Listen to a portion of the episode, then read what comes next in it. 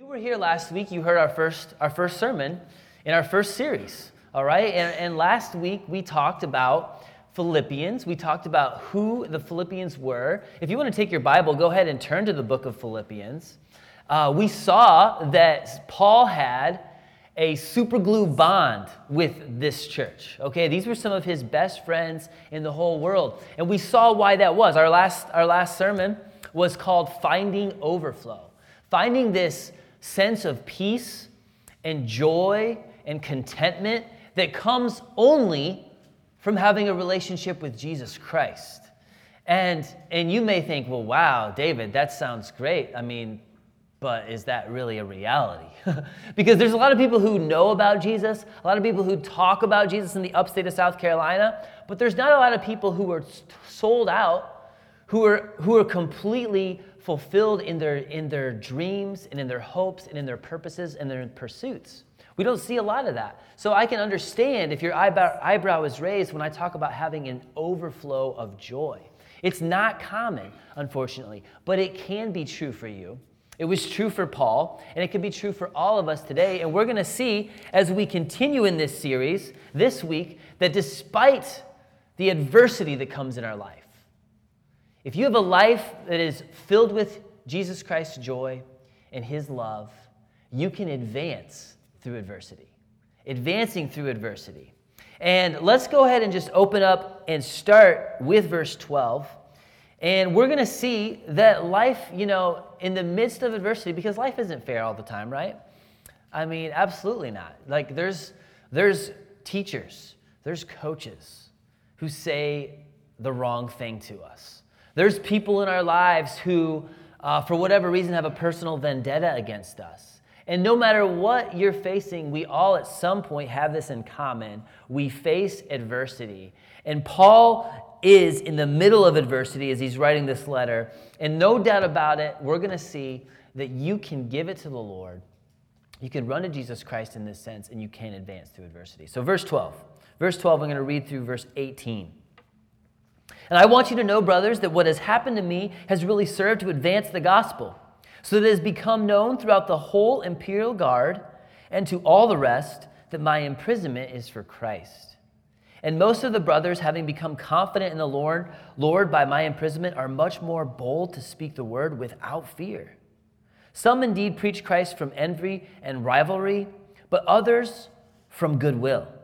The latter do it out of love, knowing that I am put here for the defense of the gospel. The former proclaim Christ out of selfish ambition, not sincerely, but thinking to afflict me in every in my imprisonment. What then, in every way, whether in pretense or in truth, Christ is proclaimed, and in that I will rejoice.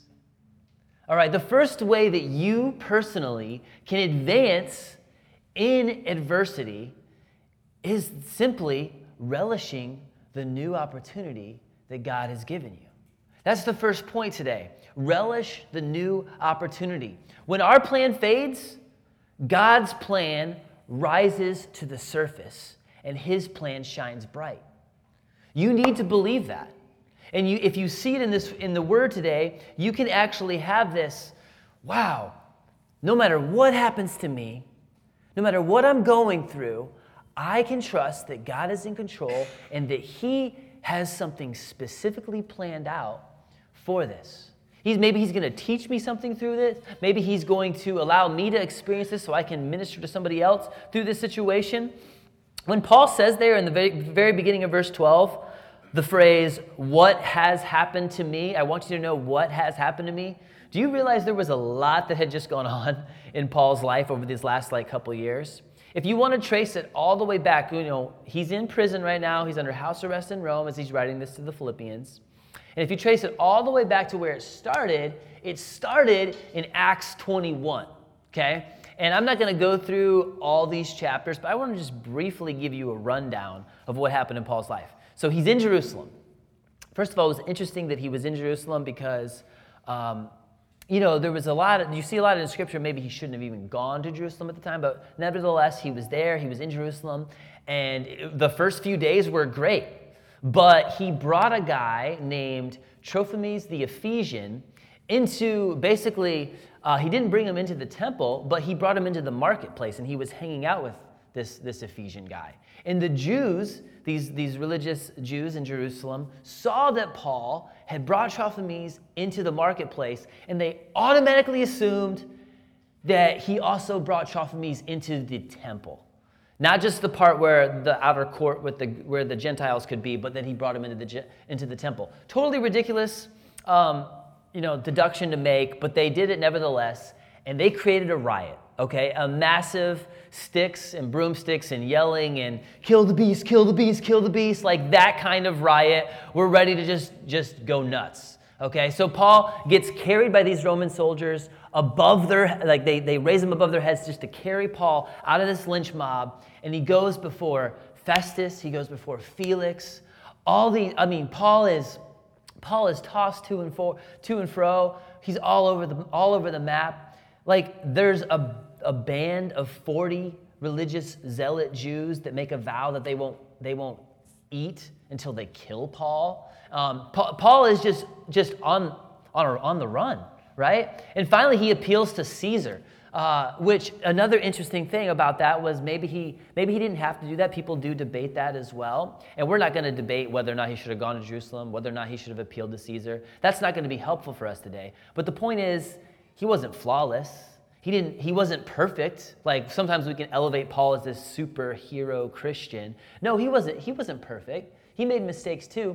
But in the midst of it all, I mean, he gets bit by a viper. Uh, you look at Acts 27, and, and he's in this storm at sea. And, and there's this passage there where Luke tells us that literally they threw all the cargo out, and like they had been in nothing but a, a severe storm for days on end, and all hope of being rescued was lost. It was abandoned. Like they, they literally thought they were going to die.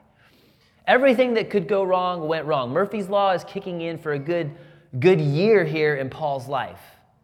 And yet, Paul is sitting here and saying, Hey, I want you to know that what has really happened to me has actually served to advance the gospel. And if you think about the Philippians, they love Paul, they know Paul, they're probably worried about him, right? I can just see the 24 hour MSNBC news cycle talking about how Paul is now he's before Felix, now he's before Festus. He appealed to Caesar. Like, of course, the Philippians are wondering, how's Paul doing? How is he doing? And remember, the, the last week, the first like 11 verses, we got nothing about him. He was just praying for them. And we're still not getting much about Paul here, but we're getting a little hint, and they're finally deducting. The Philippians can say, well, wait, Paul seems to be filled with joy. So I guess he's doing all right, right? Paul is saying that no matter what happened, it's not going to stop me from doing what I was called to do. You see that in verse 13? Look at verse 13. Into verse 12, it is served to advance the gospel so that it has become known throughout the whole imperial guard, and to all the rest that my imprisonment is for Christ. So even in mistakes, even in turmoil, even in horrible people doing horrible things to you, Paul's not, not, not worried about his conditions.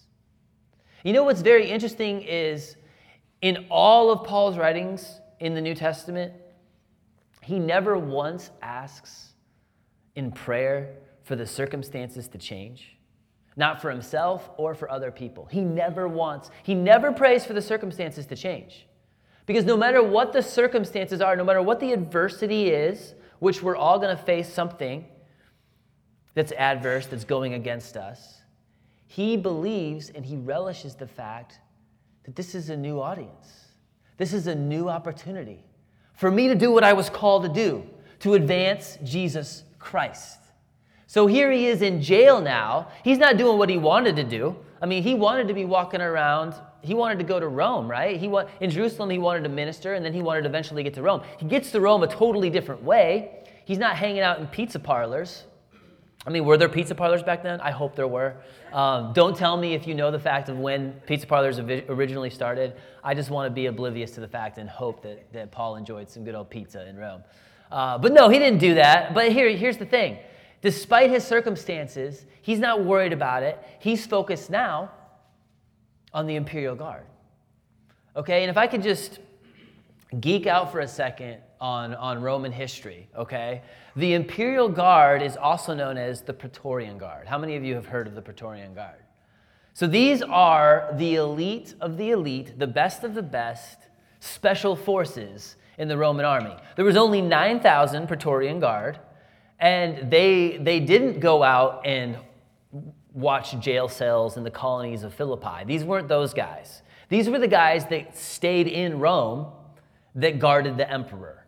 Okay, they got paid double. They were very influential, very successful. I mean, you know, if you ever run into a special forces man in the army, like this, this guy is no joke. And, and the Praetorians that were guarding Paul under house arrest right now, they didn't just throw him in a jail and keep him there. No, they actually kept him in a house and they were handcuffed to him. You know, when you look at the original language, there's literally like a short chain between the Praetorian and Paul. So you got, I, don't, I don't see this in the text, but most likely we can just deduct something along the lines of every eight hours, you got another Praetorian guard coming in on his shift, getting handcuffed to Paul. So three shifts a day, 24 hours a day, Paul has someone in front of him. They're, they're watching Paul like write these letters, dictate these letters out. They're watching the visitors that come into Paul's life. They're having a conversation with Paul, right? Can you just imagine for a second how those conversations are going? Well, what are you, what are you really in here for? Well, why do all these people want to kill you, Paul? Because you seem like a pretty chill guy. You seem like a pretty, uh, a pretty nice guy seem like you have love in your heart, so why is everyone against you and out for your head? Well, you know, as a matter of fact, Paul might have said, I understand where they're coming from because I was like that once too. At one point in my life, I tried to kill Christians. The Praetorians, you tried to kill Christians? Wait, tell me more. And can you just see how these conversations are flowing? And Paul is taking the opportunity to share with them what Jesus did in his life. Just like he, as he went before Felix and Festus and, and, and Agrippa and Bernice, all these people all the way through. He's telling them about Jesus Christ, how Jesus Christ rose from the dead. And he's telling them about the judgment to come for all those who don't know Jesus Christ. And Paul is having these conversations with these Praetorian guards. The reason Paul has this overflow in the midst of this, these brutal conditions is because Paul is not living for himself. He's on mission for the glory of God. He's on mission to share the good news of what Jesus Christ has done in his life. Advancing through adversity by relishing the new opportunities that God has given you. Point number two is expect courage to be contagious. Expect courage to be contagious. It's in verse 14. And most of the brothers, having become confident in the Lord by my imprisonment, are much more bold to speak the word without fear.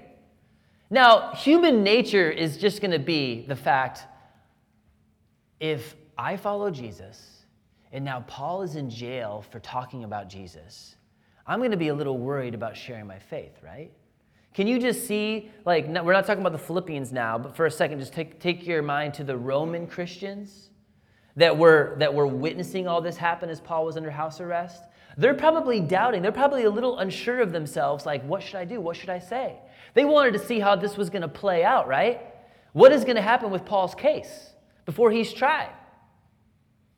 And, the, and, and, and let's think about it and just imagine for a second the Roman Christians who are gathering for worship. They're worried about Paul too because Paul's under house arrest. And in comes a couple Praetorians. Here comes the Imperial Guard. Oh no. Are they going to arrest me too? What's, what's going to go? What's happening? And that, and that elite soldier walks up and says, Well, hello, uh, could I have a first time guest gift? Uh, could you tell me more about small groups? Oh, Paul says hi, by the way. These Praetorians, you see what's going on here? The Praetorians, these men who were influenced by Paul, they start believing in the gospel, they start following Jesus Christ, and the other Christians that are in Rome say, Wow, look what Paul's testimony has done. Look at this. Like these guys are believing in Jesus now too. And that gives them boldness. Paul's courage is contagious. That's the same way it works in our lives, the exact same way.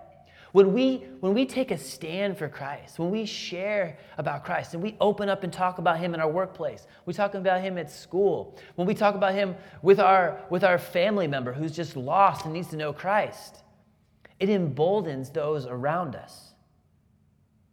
Courage is contagious. Uh, I can just say, one of the most courageous things I've ever done in my life was totally spontaneous. Uh, it, was, it was a few years ago, and I was hiking in North Carolina. I don't know the exact spot. It was beautiful. I want to find out what this was and go back at some, at some point. But I was hiking with a group of people, and we, were, we heard a waterfall. You know, when you're in those, one of those long hikes, and then you slowly start to hear the waterfall the water and get, gets louder and louder. We come up on this waterfall, and it's beautiful. I'm just enjoying God's creation. And then I see a couple guys walk up closer to this waterfall and, and, basically like a stairway to heaven. There's this like winding little path like it's not the real path but it's a little run over path. These guys get about 40 feet up underneath the waterfall not the very top but right underneath the waterfall and they jump. They jump through the water and like into like this the deep base of the water. And it was awesome. And I'm like, oh, no thanks. You know, that's not for me. I'm great. I'm glad they're doing it. I've never been the type that wants to just jump off of tall things into water. That's never really been me. Uh, but after a while, everybody's doing it. And then my sister did it. And uh, you know what I did? I was like, well, everybody else is doing it.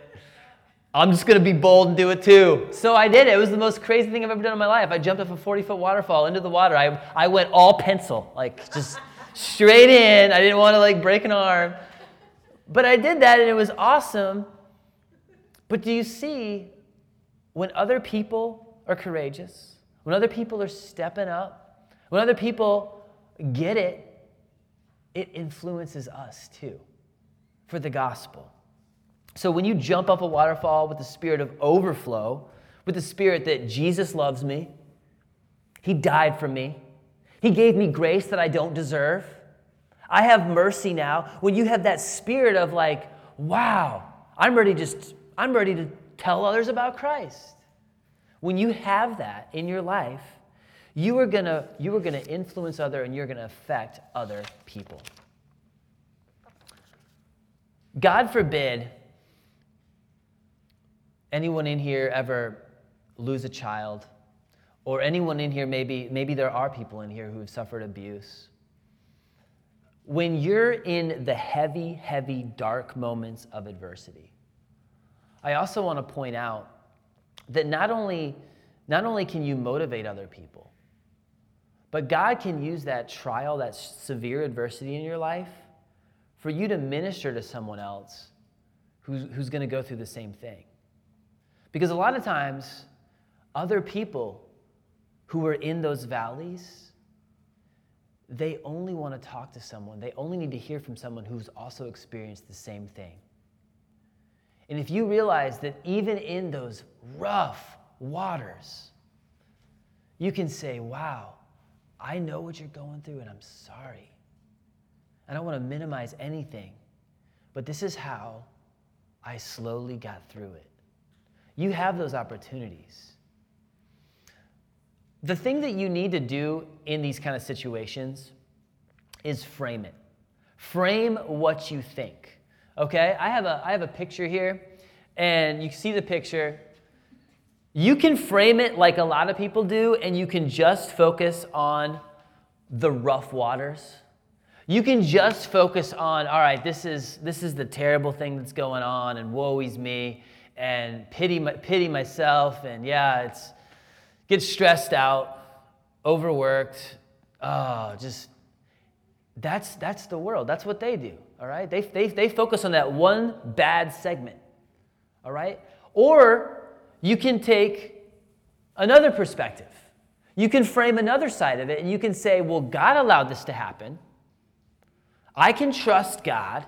He knows what's best in my life. Yeah, I didn't get this opportunity and I didn't want I didn't get this advancement that I wanted. I didn't get the job that I wanted. I didn't get the sports position that I wanted. All my plans didn't come together. But God is allowing it for a specific reason. And now what's my new opportunity that I have?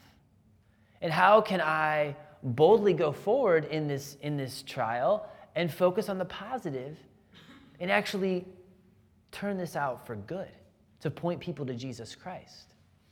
If you want to take the picture, the whole, the whole picture, the whole picture, we can't see it all, right? Only God sees the full picture.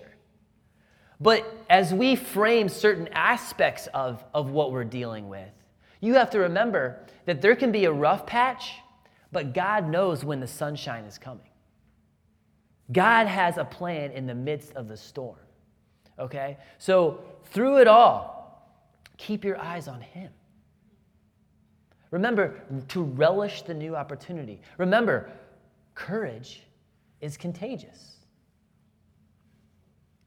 The last thing that I want you to see, this isn't just this isn't just for, for you, it's, it's for those who are going to come later. It's, it's for those who you need to give hope to later.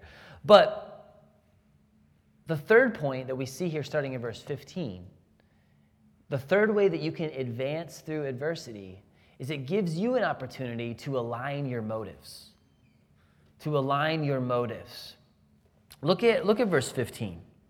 Some indeed preach Christ from envy and rivalry, but others from goodwill. The latter do it out of love, knowing that I am put here for the defense of the gospel. The former proclaim Christ out of selfish ambition, not sincerely, but thinking to afflict me in my imprisonment.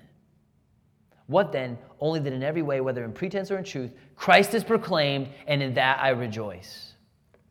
So there's two responses to Paul's imprisonment with the church, with the people that claim the name of Jesus Christ. You got the good response, the loving response that cares for Paul. And then you have this selfish ambition. You have these people who are looking to advance their own agenda and themselves, and they take stabs at Paul behind his back. It's sad to say this, but you know, things, as much as things change, they still say that stay the same, right? I mean, we still see these things today.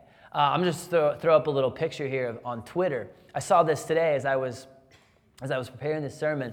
Um, this is a pastor who's in Oklahoma. All right, he, he tweeted this out. What comes into your mind comes out of your life. You cannot have a positive life when you have a negative mind.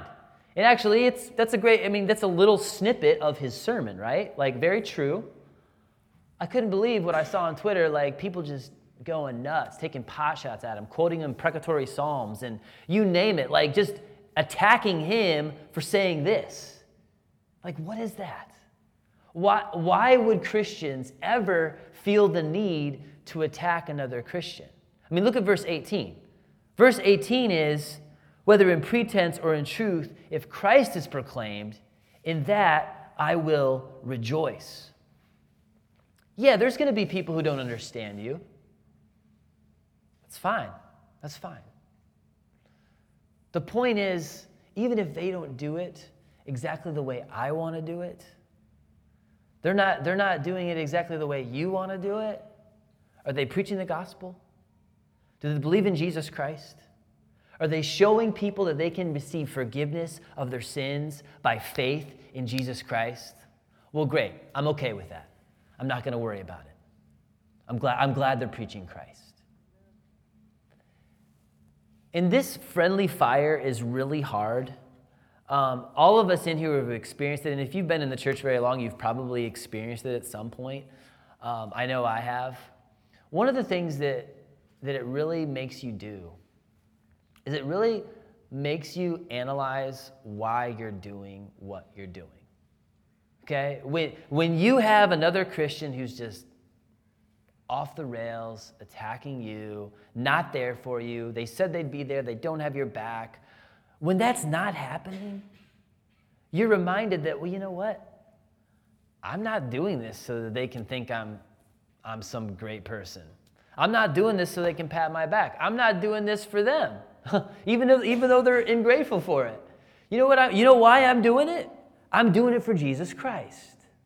So when all those other things happen, that noise, that adversity, those negative things, I mean, we're going to face it. Every Christian faces this. It's hard when it comes from other Christians. We expect it from the world. We don't expect it from other Christians. But it gives us a chance to check ourselves and to align our own motives. He must increase, I must decrease.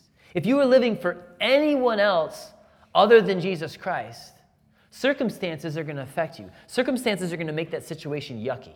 Okay? When when things don't go your way, it's going to set you off. That's for anything else. But if you're living for Christ, nothing can phase you. I mean, you could see what's going on in Paul's life here. Nothing is phasing Paul.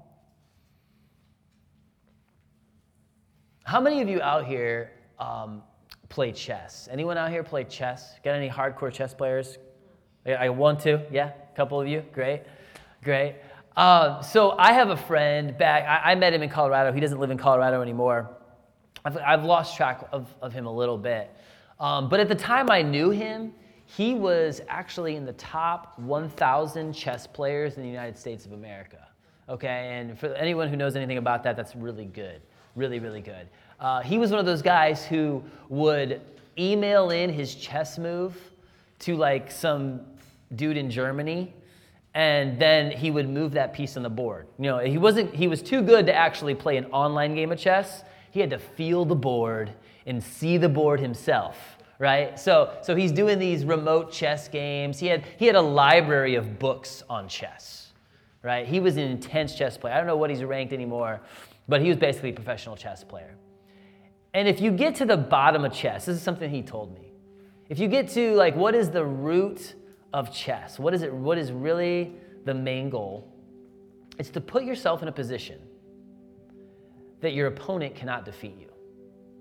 You put yourself in this place, this, this place of checkmate, where they have no other recourse, they have no other methods, they can't do a thing. Is what I want you to see is you don't just need to advance through adversity. Yes, adversity is something that God uses in your life to bring you closer to Jesus Christ. Yes, adversity is something we all deal with as we're walking alongside one another to point others to Jesus Christ.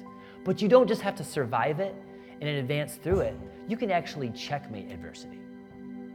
And the life that is overflowing with the love of Jesus Christ, with the grace of Jesus Christ, you believe that, you know what, God has this here for a reason. God knows what He's doing with my life. And if I really believe who He's called me to be, to be a person who represents Him, who glorifies Him, who shows the truth of who He is in this world, nothing can stop me from doing that.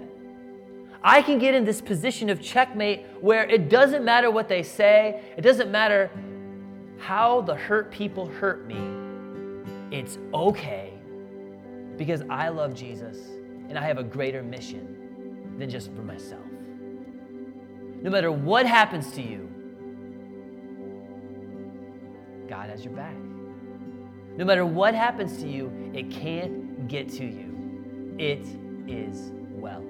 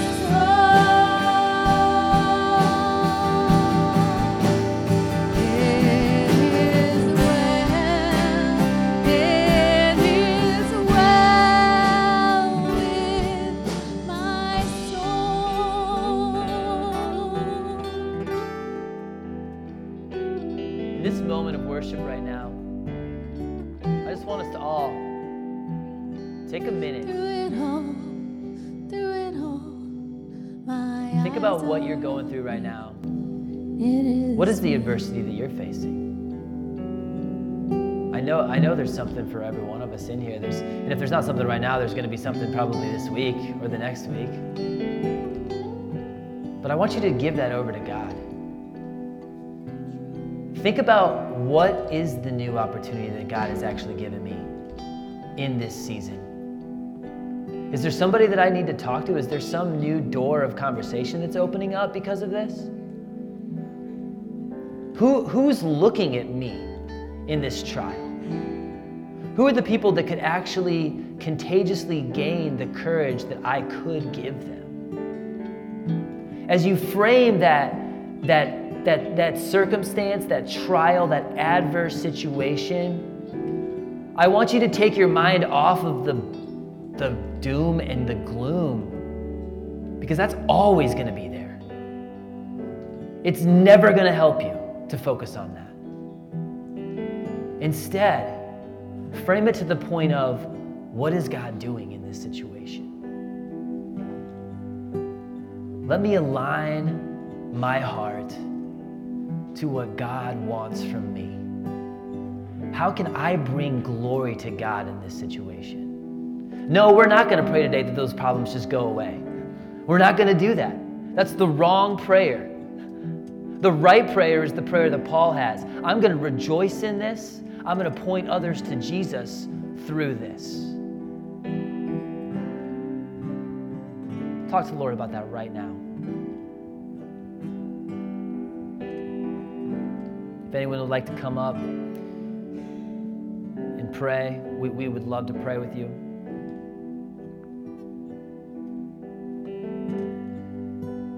Father in heaven, thank you for never changing. You're the same God today that you were all the way back when Paul was handcuffed to those Praetorian guards. You were with him there and you're with us today. We praise your name for that. We know it is all going to be well because you love us. We know you, you have your hand over us. Lord, there may be people in here this morning who are far from you, who, do, who, who have never experienced this. And if that's the case, God, I, I ask that they will not leave this room this morning without talking to someone about it. We would love, love to share with them what you've done in our lives, how you've changed our hearts, how you've given us a purpose and a passion that allows us to resist adversity. In Jesus' name we pray. Amen.